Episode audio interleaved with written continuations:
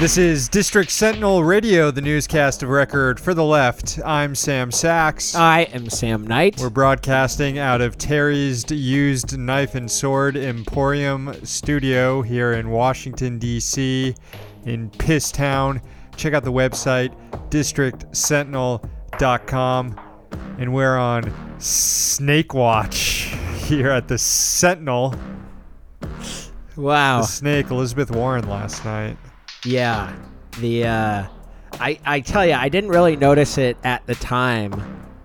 Possibly because as soon as the debate was over, I was like, well, thank God another one's over. I can turn this off right now and not have to watch. But I totally missed the handshake snub until this morning when I saw it. Yeah, I'm I'm surprised that we haven't had lip readers emerge to tell us exactly what was said. It seems like it'd be pretty easy if you had that skill. I almost could tell like you could tell at some point Bernie's like, you know, you, me, and then like was like later or done or over or something like that. I don't know what was said, but um, Bernie clearly not happy with Warren after the debate extended his hand to do the formal handshake. She seemed to want to talk about something further that he was just not having it. Yeah, rightfully I, well, so. I I don't I certainly don't blame him. None of this has been necessary. That's what's happened here. Like giving the Warren campaign the benefit of the doubt in that this was not an intentional leak 2 days ago and that this is just Warren who's been talking shit and got caught talking shit. Either way, she has embraced this and she exploited it last night and turned it into some bullshit uh, canned line in in a, in hopes of baiting Bernie.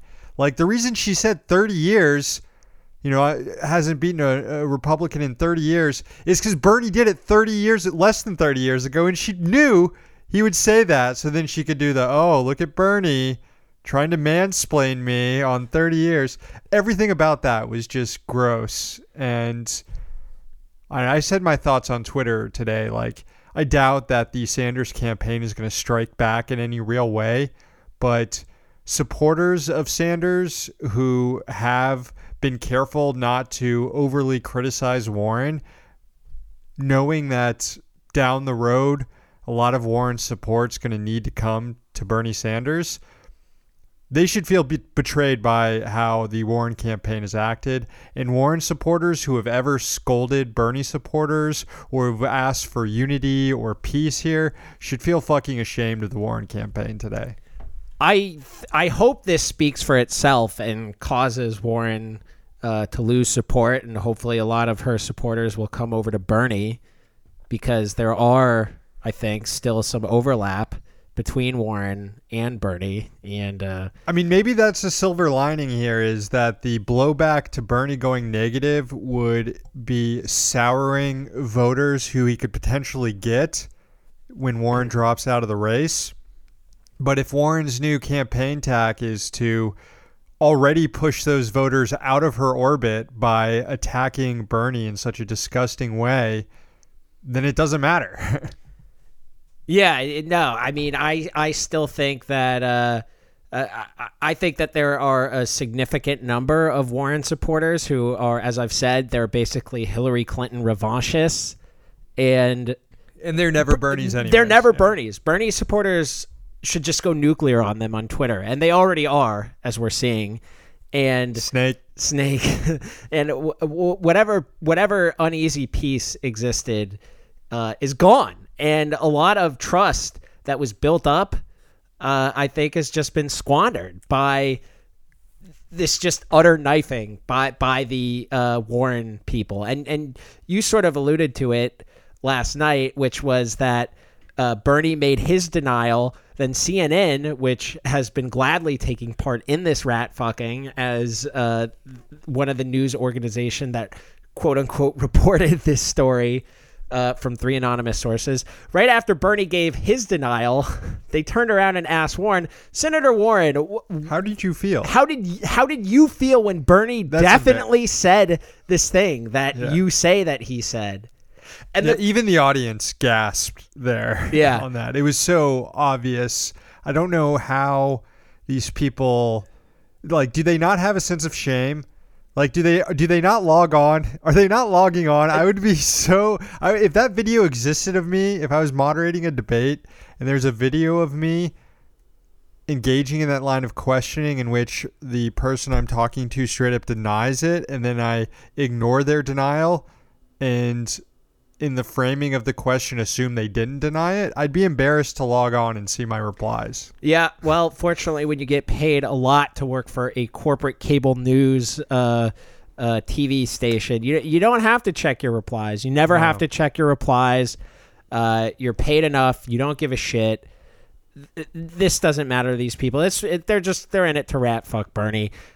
I think it was so telling when Warren hitched her her fucking shtick to Klobuchar, saying, "Well, me and Klobuchar are the most electable out here." Which, like, I think Warren could probably still beat Trump because we shouldn't underestimate like how anti-Trump the mood of the country is. But I really I don't see Klobuchar be, beating Trump at all. And she is just a repugnant fucking gimmick character who basically seems to only exist as like a Chapo joke at this point and is just a fucking disgrace of of a human. And the stories about her and her staff and which it's just it's unconscionable that she's still even on the stage and she's just repugnant. And this is who Warren is is elevating in her attacks on Bernie that's very telling and that is such a clear fucking heel turn to the establishment that who trusts Elizabeth Warren right now I've said that uh, Warren's going to be sticking around in the race for a while. She's got plenty of money. Uh, it's silly to just be like, Warren, drop out. And she's obviously not going to drop out. But if her plan, the rest of this race, is to attack Bernie or to play this bullshit uh, Hillary Clinton 2016 strategy, then it's clear that she's not trying to pursue the same sort of voters that Bernie's pursuing anymore. And it doesn't matter. Let her try and take voters away from Joe Biden or Pete Buttigieg the rest of the race. Fine. If that's this campaign's new strategy, fine. But uh, certainly has squandered any hopes of. Uh, of, of being picked as Bernie's vice president, at least in my opinion. Uh, fuck out of here with that. Well, I, I certainly I don't want to see a President Bernie nominate Warren as vice president after the past few days, but our our collective memory is very short, and I would not be surprised if down the line, if Bernie Speak did for yourself. I remember everything. Any person who's ever slighted me, I still remember. No, I- what what I'm saying is I wouldn't be surprised if if down the line Bernie does get the nomination, and then we realize like all the forces lined up against him, and then maybe Warren seems like you know the best of of the least bad options or something. But I mean, maybe down the road she redeems herself, but right now she's acting like a fucking snake. All right, it's Wednesday, January 15th, 2020. Here's the news. House Democrats have named their managers for the upcoming impeachment trial. Speaker Nancy Pelosi unveiled her team today with some predictable choices. Unsurprisingly, the team includes Jerrold Nadler and Adam Schiff, chairs of the Judiciary and Intelligence Committees. Also named as a manager was Zoe Lofgren, a member of the Judiciary Committee. The Hill noted that Lofgren is the only House member to have taken part in both the Nixon and Clinton impeachment proceedings. Although she wasn't a lawmaker when Watergate happened in the 1970s, Lofgren was still a congressional staffer at the time. Pelosi also named Hakeem Jeffries the corporate weasel who engaged in dirty tricks to beat Barbara Lee in recent leadership elections. The Intercept reported at the time that Jeffries was aided by Joe Crowley, who lied about Lee by claiming she supported AOC in her insurgent race, striking fear in the hearts of establishment incumbents. Also named as manager was Val Demings, a Florida rep. She serves on both the Intel and Judiciary committees. The final two Democratic managers named were freshman reps Sylvia Garcia of Texas and Jason Crow of Colorado. Later this afternoon, Democratic leaders are expected to officially transmit the articles of impeachment over to the Senate, where the trial is expected to begin sometime next week. And I have not been looking forward to this trial, and I've just been dismayed by the Democrats' narrow view of uh, what should be included in the impeachment process. But I got to admit, I'm uh, I'm a little excited for this trial. I, and quite frankly, this might seem totally to be counterintuitive. a civics nerd over here. No, just a, just a made for TV nerd, just a drama nerd, and uh, a bit of a counterintuitive take. But I think I think the president might be a little excited for this too, based on uh, his love of all things TV drama and his high level of confidence. I'm sure that Senate Republicans will definitely protect him no matter what. Yeah, I can see that. I can see him getting amped for all this. Moving on, it's been eight years since this exchange, perhaps my favorite of all time in a congressional hearing setting, between Congressman Jared Polis and then DEA Administrator Michelle Leonhart over the classification of marijuana as a Schedule 1 drug, the most severe tier reserved for the hardest drugs out there listeners of this show have heard this clip before. I'm I'm sure of it, but uh, it's just it's excellent. Uh, is uh, crack worse for uh, a person than marijuana? I, I believe all Ill- all illegal drugs are bad. Is methamphetamine worse for somebody's health than marijuana? I don't think any illegal drug Is good. uh, heroin uh, worse uh, for someone's health than marijuana? Again, all. I mean, drugs- either they're yes, illegal no, or drugs. I don't know. I mean, if you don't know, uh, you can look this up. You should know this as the chief administrator for the Drug Enforcement Agency. I'm asking you a very straightforward question: Is heroin worse for someone's health than marijuana? All illegal drugs are are bad. Does this mean you don't know? I, I could listen to that exchange go on for hours. That that he really nailed it there because they they always stick to their lines and do the dipshit answers, and uh, he exploited that by Yeah. asking her, "Do you not know these simple?" Just- anyway, exposing how absurd the federal position is on marijuana right there. Well, in the eight years since then, we've seen several states legalize marijuana. Public approval for legalization is surging. But the situation on Capitol Hill and among regulators and law enforcement has only slightly improved, as evidenced by a hearing Wednesday in the House Energy and Commerce Committee. Here's the basic situation. Marijuana is still still listed as a Schedule 1 drug. Because of that, it's extremely difficult to conduct research on it to establish its medical benefits. Only the University of Mississippi has permission from the DEA to grow marijuana to conduct research. Everyone else, when they realize just how difficult it is to get that permission, just doesn't fucking bother. That's why, for decades, the University of Mississippi and only the University of Mississippi has been doing this, and why there hasn't been much federal research on marijuana. That's why a lot of lawmakers, particularly in the last few years, are warming to the idea of descheduling marijuana. Even Democrat Joe Kennedy, number three, Joe Kennedy the third. Speaking of snakes, this guy's a fucking snake. He used to be one of the loudest voices against marijuana legalization. He was that for a long time, mainly because he was in the fucking pocket of Big Pharma. But he's now on board with descheduling, and now he's getting a taste of the absurd reasoning that keeps marijuana scheduled at the top tier, other than paying off lawmakers like himself for a long time from Big Pharma.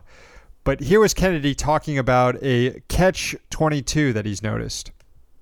And that's where I started to get frustrated. Frustrated that as a federal legislator, my hands were tied because our federal policy still rested on Richard Nixon's decision to put marijuana in the same category as heroin. Frustrated as constituents told me that marijuana was the only thing that eased their pain. We've heard some of those stories today. But when I asked regulators and some of your agencies how we could make it sure that this drug, like all drugs, was subject to the highest patient safety standards, I was told that we couldn't until we had more research. So I asked, how do we get more research? Remove marijuana from Schedule 1, I was told.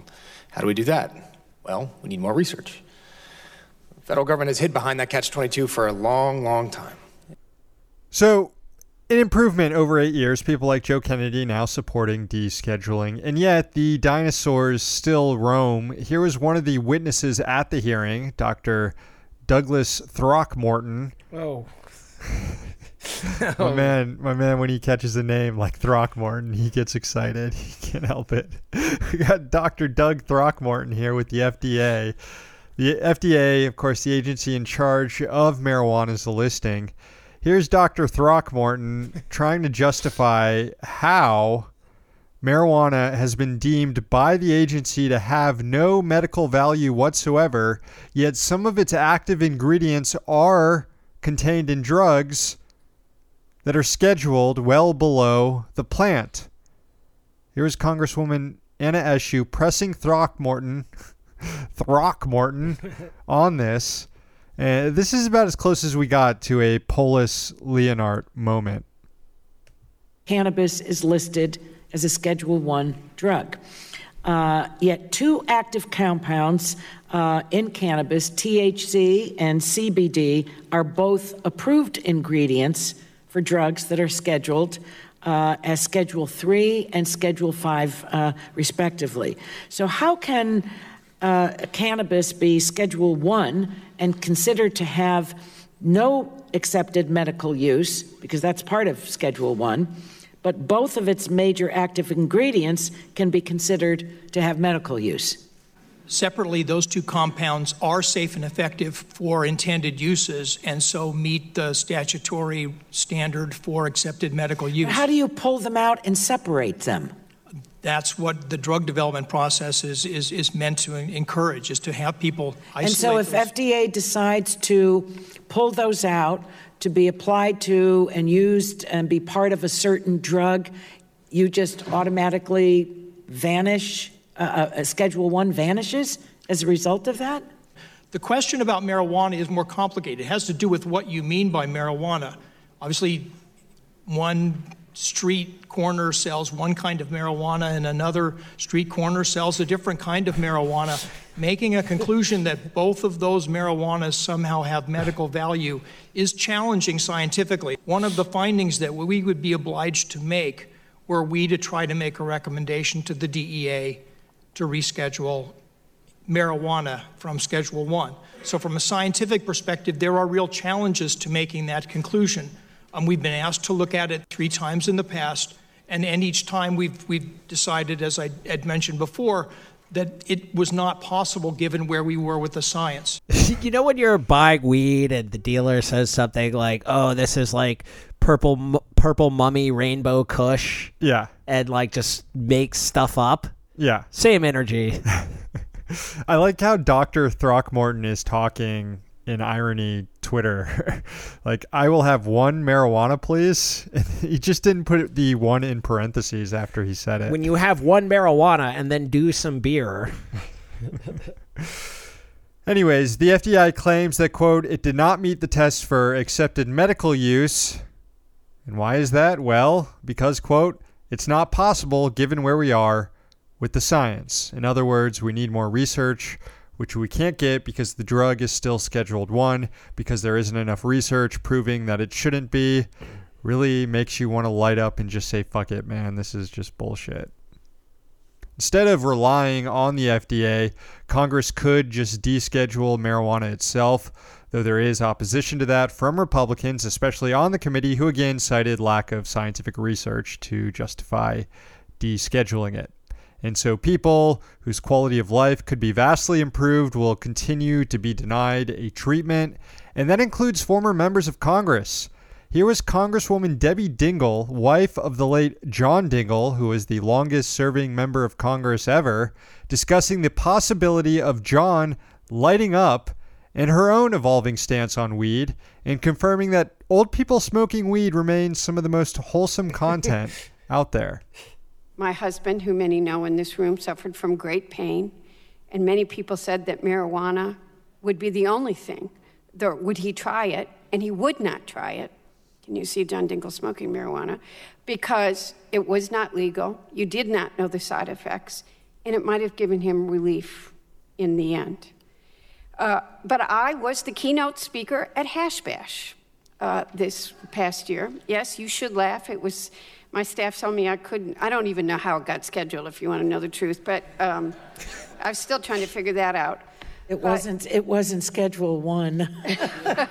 Oh but I got up and said, I've never smoked marijuana, prob- and don't think I ever will smoke marijuana. Boo. Uh, I was getting a lot of um, uh, indirect smoke that day. But uh, Debbie Dingell getting that contact high at Hash Bash.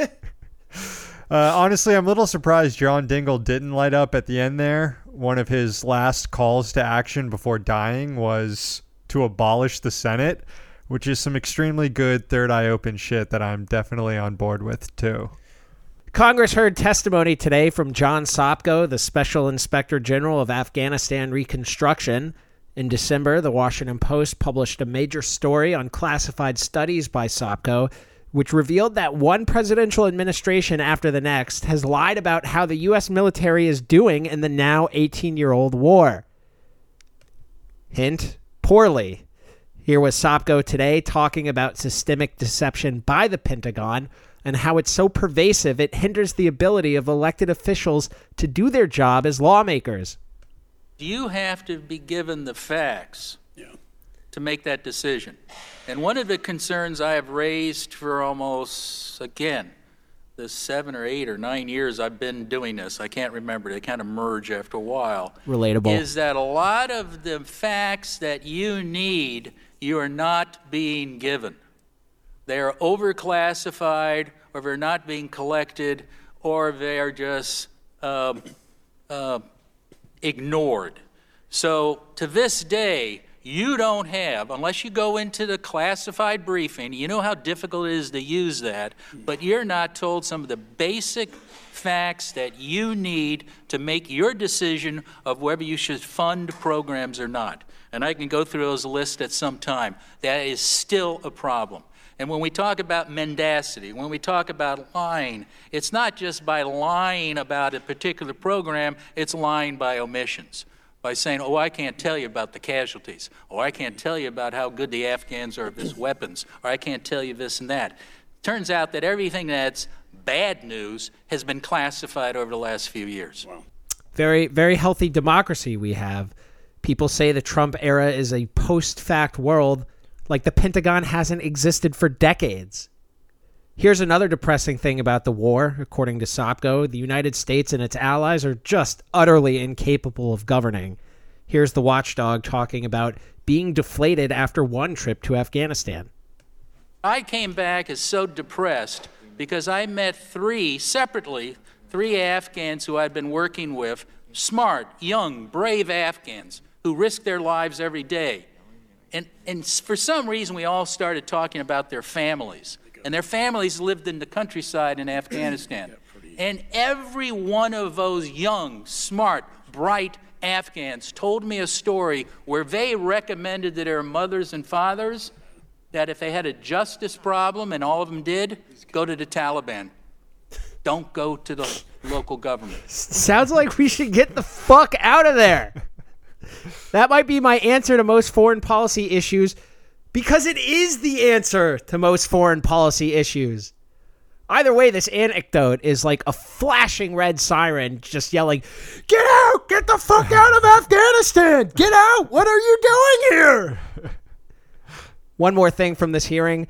While leftists are constantly berated about how they're going to pay for that, right wing institutions get money first and questions second. We saw an absurd situation down in uh, at Camp Leatherneck where we built a building. Uh, the, we call it the 64K. It was 64,000 square foot headquarters for the surge. It started. They started construction as the surge was ending. The military officers, our Marine Corps general down there said, I don't want it, I don't need it, I won't use it. His superior above him, I think it was General Allen at the time, says, don't want it, we don't need it, we won't use it. And went up the chain, but there was a general back in Kuwait who said, well, Congress gave it to us, so spend it. The U.S. military budget brought to you by the dril tweet about candles. Finally, today, it's something we call for often on the show not just abolishing ICE, but abolishing the entire Department of Homeland Security. Turns out, even folks who work there hate the department. The Government Accountability Office examined employee morale at DHS following a new survey from the Partnership for Public Service, which found that DHS was ranked last out of 17 large federal agencies for employee satisfaction and commitment. Since its inception in 2003, DHS has struggled with low employee morale. It was deemed a high risk area by the GAO. Today, it's the third largest cabinet level department, and more than 240,000 people work there, and a lot of them are miserable. DHS shows employee satisfaction to be six points lower than the government wide average. And that's after the fact that DHS has actually improved their numbers over the last few years. My guess, a result of racist scum being really amped about Trump's war on immigrants and joining up. So, ranking dead last has actually been an improvement for DHS. GAO highlighted some of the main reasons that are behind DHS's lagging numbers. Next to understaffing, the main reason appears to be people hating their boss. Quote, DHS low morale issues may persist because of employee concerns about senior leadership and supervisors, end quote. That includes leadership performance and accountability. At an agency level, some of the worst ranking offices in DHS include the Transportation Security Administration, ranked 398th out of 420 sub agencies across the federal government. DHS's Office of Intelligence and Analysis ranked 406th, and ranking dead last, 420 out of 420. Nice. Light one up for the DHS Office of Countering Weapons of Mass Destruction. Great to know that everyone involved in that endeavor fucking hates their job. I'd say give these poor people a raise, but that's like saying we should give health insurance sellers a raise. No, we should find these people new jobs that aren't involved in building up the national security state and committing mass abuse on the southern border. Let's just abolish DHS. I, for one, am actually happy that the Countering Weapons of Mass Destruction Office has the lowest morale out of the entire federal government because I want someone to detonate a dirty bomb right on my ass, right on my balls, just blow them up. No haiku today, which means y'all need to get your friends to subscribe to the show, or you yourself need to subscribe to the show if you haven't yet. We're counting on you. Patreon.com slash district sentinel. Five bucks a month. You get access to all the bonus content plus your own haiku written for you and read on the air we do have a call to get to though on the listener rant line. Hey district sentinel boys. Uh, this is Turd Snadwich just calling in with a comment about this whole bernie warren bernie sexist uh, you know spat that's going on. Um, I really, my, my only thought that I wanted to convey is that Joe Biden is on fucking videotape nuzzling the necks of like hundreds of women and underage girls with his nose. What are we even fucking talking about? Alright, you can put that right in your pipe and smoke it. Uh, good point by Turd Snadwich there. Uh, Incredibly good point. That's a very good point. the idea that we're even having this discussion around Bernie Sanders just makes no sense when Joe Biden is in the race. Call the rant line 202 684 6108. Leave a message. We'll play it on air. Show's over. We're back tomorrow. We're in DC, so you don't have to be.